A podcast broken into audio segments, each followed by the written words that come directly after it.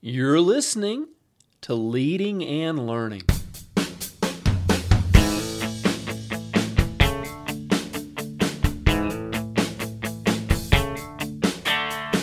This is the place where we talk about practical leadership, theology, fitness, how to create winning habits, and so much more. My name's David Spell, and I'm a retired police officer, a pastor, a New Testament scholar, and a leadership coach. My goal on leading and learning is to help you live your best life. Thanks so much for joining us today. Welcome back to Leading and Learning. This is episode number 407. Why is Acts of the Apostles still important? Part 3. So, over the last couple of episodes, we, we've talked about this incredible book, the fifth book in our New Testament, the Acts of the Apostles. We've talked about the fact that it, it represents the first 30 years of the church after Jesus was was taken back up into heaven. We talked about the the key themes, and this is really why it's so important, is the things that it emphasizes. The first one we mentioned was mission. We we really do see um, the mission lived out in Acts of the Apostles, and Jesus gave us that mission before he went back up into heaven. He said, Go and make disciples of all nations. Well, that's what we see the early church doing and setting a pattern for us. we also see the work of the Holy Spirit, the fact that uh, Jesus never intended us to do uh, work and ministry in the power, our own power, but in, in the power of the Holy Spirit. This cooperation with God and letting the Holy Spirit work through us. Some have even called the the Acts of the Apostles the the Acts of the Holy Spirit. And I think that's a fair uh, synopsis because we really do see the Holy Spirit in action on every single page of the book. Um, we also see that that prayer was a priority in the early church. Uh, it's so easy to drift away from that, but prayer is connecting with God. It's showing our dependence on God. It's drawing our strength from God. It's it's it's building uh, closer relationships with each other as we pray together. Prayer corporately and individually is lived out in Acts. And then uh, today we're going to start off talking about why Acts of the Apostles is still important by looking at this idea of community. Community is something we see over and over again in this incredible book. Now, if you live in the West, I live in America, if you live in the West, there's a, a very strong emphasis on individualism. I've even heard people say that, well, you know, I follow Jesus, but I don't need the church. And the reality is that's heresy. It doesn't work that way. We are called uh, as members of the body of Christ, there's there's no place in the New Testament where we see this Lone Ranger type of faith. Uh, faith is designed to be lived out in community, and so there's a power in connection. We see it on the very first page of Acts of the Apostles when when the the the early church, the, the very nucleus of the early church came together before Pentecost. This is after Jesus has been taken back up into heaven, and Jesus has told them to, to wait, to wait in Jerusalem. I'm going to send the promise of my Father. They really had no idea what that was, and so they, they were together, 120 of them, disciples, uh, family of Jesus, um, the apostles. And so they were together praying as one. And so there's a, a, a real story, a real message in this that uh, it, while they were going through this time of uncertainty, not knowing what was next, they chose to to to go through that time together, drawing strength from each other. We really, really do need each other.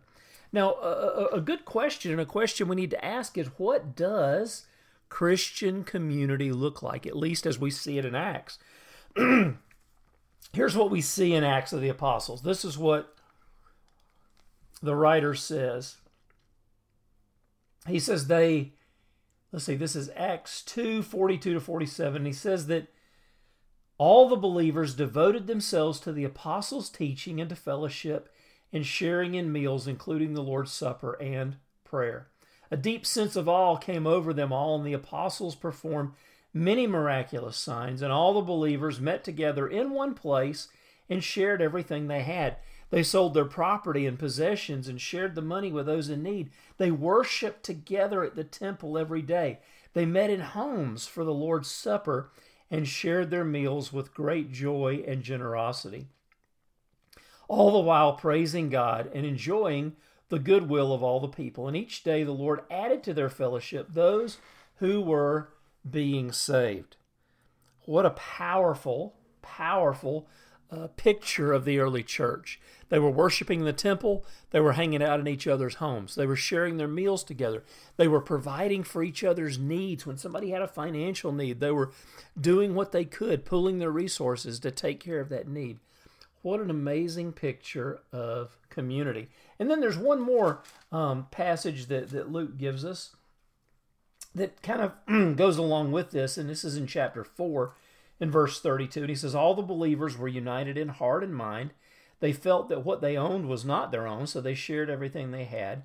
The apostles testified powerfully to the resurrection of the Lord Jesus, and God's great blessing was upon them all. There was no needy people among them, because those who owned land or houses would sell them and bring the money to the apostles in need.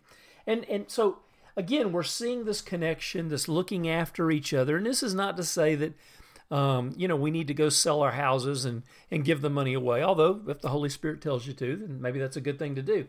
But there is this idea that they were not going to let there be a needy person be among them. They were looking for ways to take care of each other within the context of their community. And so, um, you know, how do we how do we apply these things today? Well, I think looking at, at, at what we can do in our community.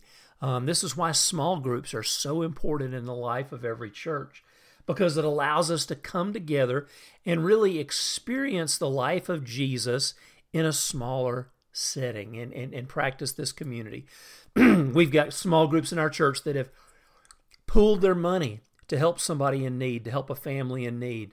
Um, sometimes that's done as a whole church, but often it's done at the, the small group level. So it's definitely something to consider. Another place we see this idea of community is in uh, a couple of the local churches that Paul uh, started in Acts. Um, one of them we see in Acts 16, the Philippian church. Uh, this started with a businesswoman com- converting to Christianity. And after she converted, her name was Lydia, and after she converted, she became the first host of the early church in Philippi. And then the next thing we see is a slave girl being converted to Christianity. Um, she was possessed by a demon. Paul cast the demon out, and it's implied that she became a part of the church. And then Paul and, and Silas were thrown into jail for this. You can't be setting uh, uh, demon possessed slave girls free. So they were cast into jail after receiving a good beating, and the jailer and his family became Christians. So you see this interesting picture, this this slice of the Philippian church that that that, that Luke gives us, um, this church that Paul started, and and so you see these differing uh, socioeconomic um, uh, classes coming together. A, a, a, supposedly rich businesswoman, she was rich enough to host the church, and to have the church meet at her house, a slave girl who had nothing to offer, and then kind of a blue collar worker, the, the, the jailer and his family. So, what an interesting mix. And you know, when you go to most churches today, that's what you see. Um, you see kind of a cross section. Um, I know I certainly do in our own. In most of the churches that I preach in, you see this this slice uh, of humanity. Some people um, are well to do, others are not so well to do, but they're all coming together as one family worshiping the Lord. And then in Acts 19, we see this other church that, that Paul planted um, in Ephesians, in the, the, the, city of Ephesus, the, the, the church of the Ephesians.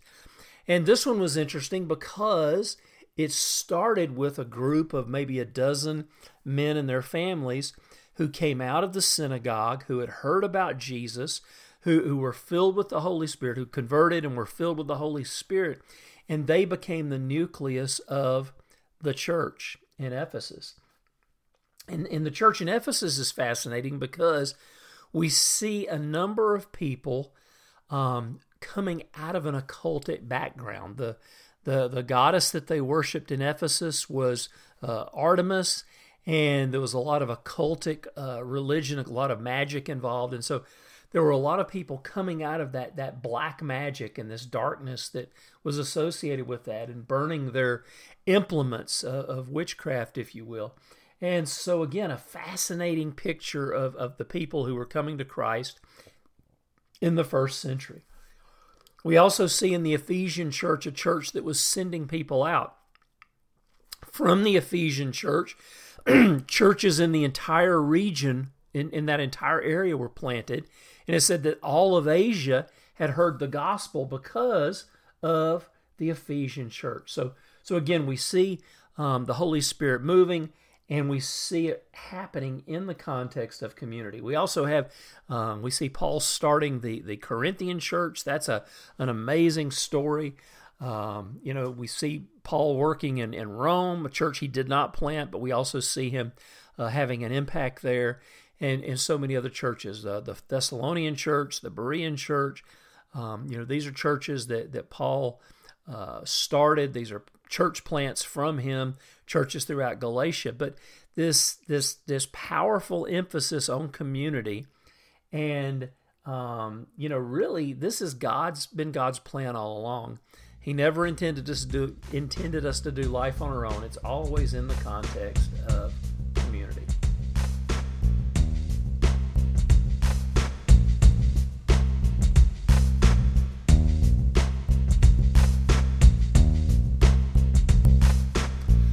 go away. We will be right back, but I wanted to let you know that this episode of Leading and Learning is brought to you my book by my book on Acts of the Apostles, Peter and Paul in Acts. In this book, Peter and Paul in Acts, we focus on the two most preeminent apostles in the early church, the apostle Peter and the apostle Paul. These men uh, were, were the two leading voices in the early church. Of course, there were others. But but these were the two most eminent apostles, the two most influential apostles in the early days of Christianity. And of course, it was Paul who took Christianity and took it from uh, Palestine and really uh, spread it throughout the Roman Empire. As we've just been talking about the the number of churches that he planted. Um, when you look in his letters and in Acts of the Apostles, um, probably somewhere between 12 and 20 churches Paul planted. And this was in the first century. Travel was difficult, there was no technology. Uh, it was just Paul and his team working together to spread the gospel and plant Christian communities in influential centers uh, of the Roman Empire. So, Peter and Paul in Acts is a, is a look at these two men and their ministries. How did they do ministry? That's what we focus on. Um, I think you'll find it fascinating. It's a great guidebook to read as you study the Acts of the Apostles. So, by all means, click on the link, grab a copy. I know you will love it. All right, well, this is the last one. Um, we're looking at why Acts of the Apostles is, is still important today. Um, we just talked about community, the power of community, the power of the local church. Um, now, uh, the re- the last one, the last reason that Acts of the Apostles is still so important is its emphasis on leadership. Uh, we see some incredible leadership studies in the Acts of the Apostles.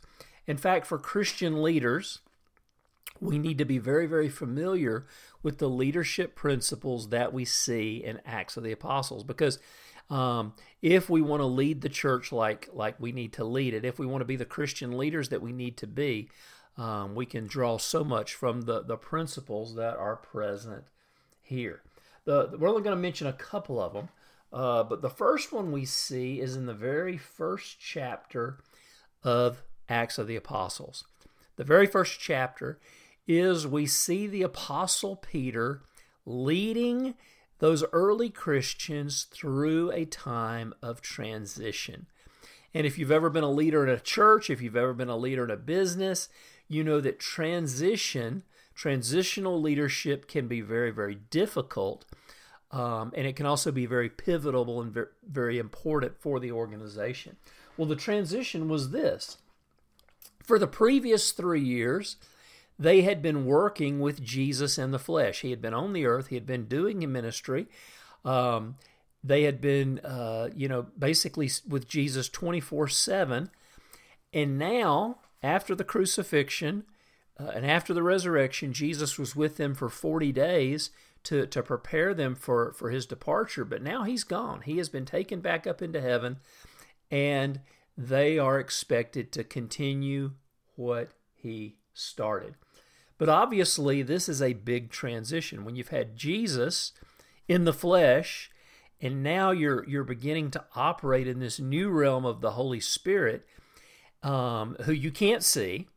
Um, Jesus is with you by His Spirit, but you can't see Him.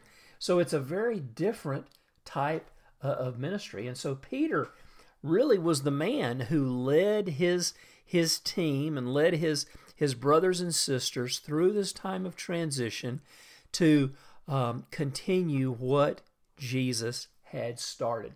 And this is fascinating because Peter was not a trained leader. Jesus had trained him. Peter was a fisherman by trade. A big personality, loud, boisterous. Always, you always knew what he was thinking because he said it.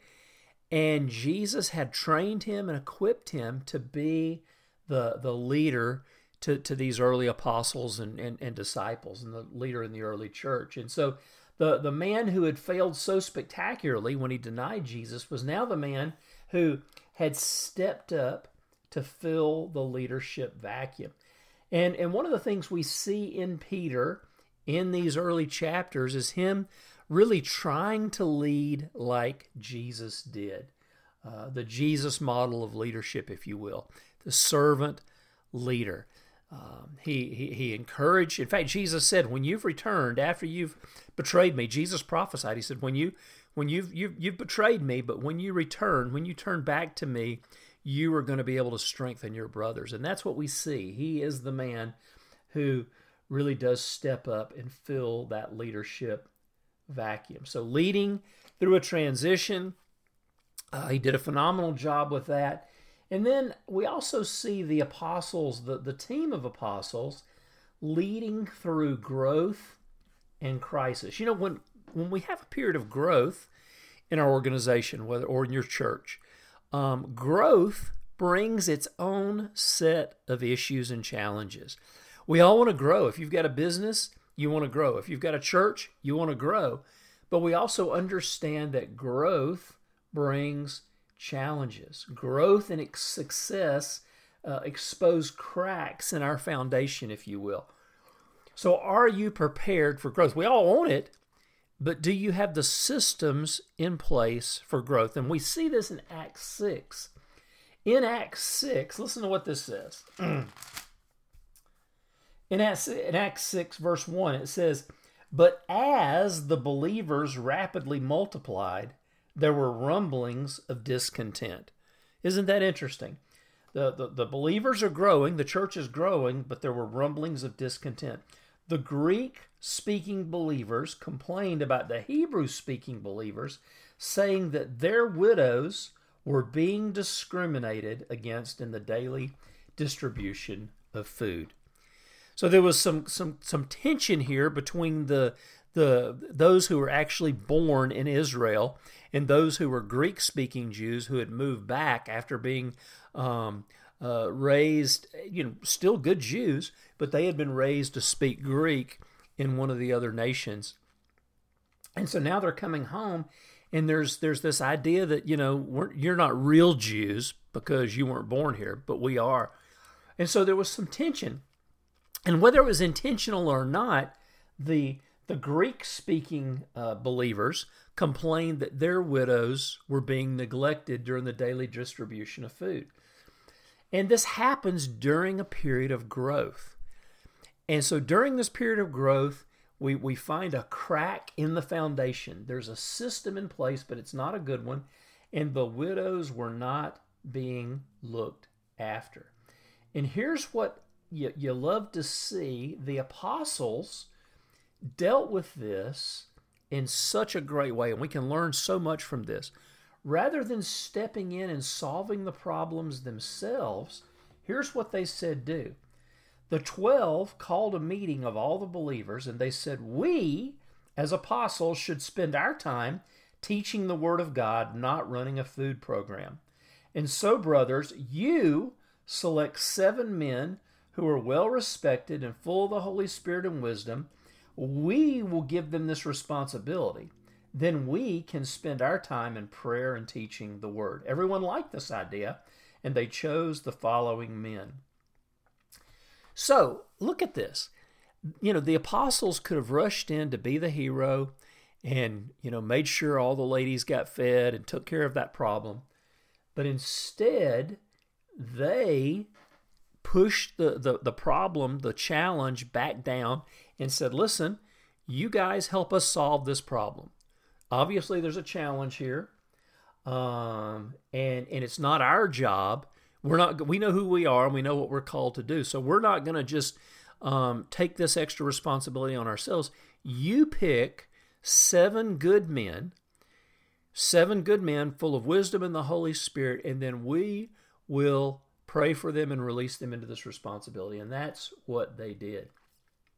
So they gave trust, they gave authority, and this solved the problem. Everyone was happy. You don't read about this problem, this incident happening again in, in the Acts of the Apostles. Um, great way to handle it. Um, we see also in James, uh, James, the brother of Jesus. Um, by Acts 15, he's become the leader of the church in Jerusalem. And now we've got a new problem. Uh, we see that there's this contention over should we require non Jews to become Jews if they want to be Christians? Kind of makes sense. Christianity started off as a Jewish religion. So, should we force the, the men to become circumcised? Should we force them to keep the law if they're going to become real Christians? James brought everybody together. They had a long discussion. He heard all the sides, and then he said, All right, brothers, it's my decision that this is what we're going to do. We're not going to make it difficult for those Gentiles, those non Jews who are turning to the Lord. And so he gave them a few simple rules that would allow them to um, you know, fellowship easier with the Jewish Christians. But essentially, he said, it's just not, we're not going to do that. You don't have to become a Jew to become a Christian. Thank God. So, again, a great decision, great leadership, um, some great principles there. And then the last one, we'll close on this one, is the Apostle Paul himself. When you look at the Apostle Paul and his ministry in Acts, you see a man who built teams to accomplish his mission. It started off with he and Barnabas, and then it was he and Silas and Timothy. Um, eventually, he's uh, working with Luke. He's got so many other people on his team. He mentions these in his letters. It's also mentioned in Acts. And so you see Paul developing um, not just a team of followers, but a team of leaders who, who had teams of their own. And these guys were going and working and planting churches throughout the Roman Empire. So, really, just some amazing leadership principles here in the Acts of the Apostles. So, one more quick recap. We started off talking about the, the mission that we see in Acts. We talked about the Holy Spirit, who we see working very clearly through his people in Acts, uh, the power of prayer, the power of community, and then also the incredible leadership principles that we see in the Acts of the Apostles. And these are the reasons the Acts of the Apostles are still important for us today. I hope you'll check them out. I hope you'll read the book. It's great. Check out my book, Peter and Paul on Acts. And, uh, and I'd love to hear from you. Go to davidspell.com, leave a question or comment in the comment section for today's post. And uh, while you're there, make sure you sign up to get my free newsletter so that we can stay in touch. Um, I send it out periodically. I actually just sent one out a couple of days ago describing and talking about my recent trip to the Congo and in Africa. And uh, so there's always some great stuff coming out. Well, friends, thanks for being with me, and I will see you next week on Leading and Learning.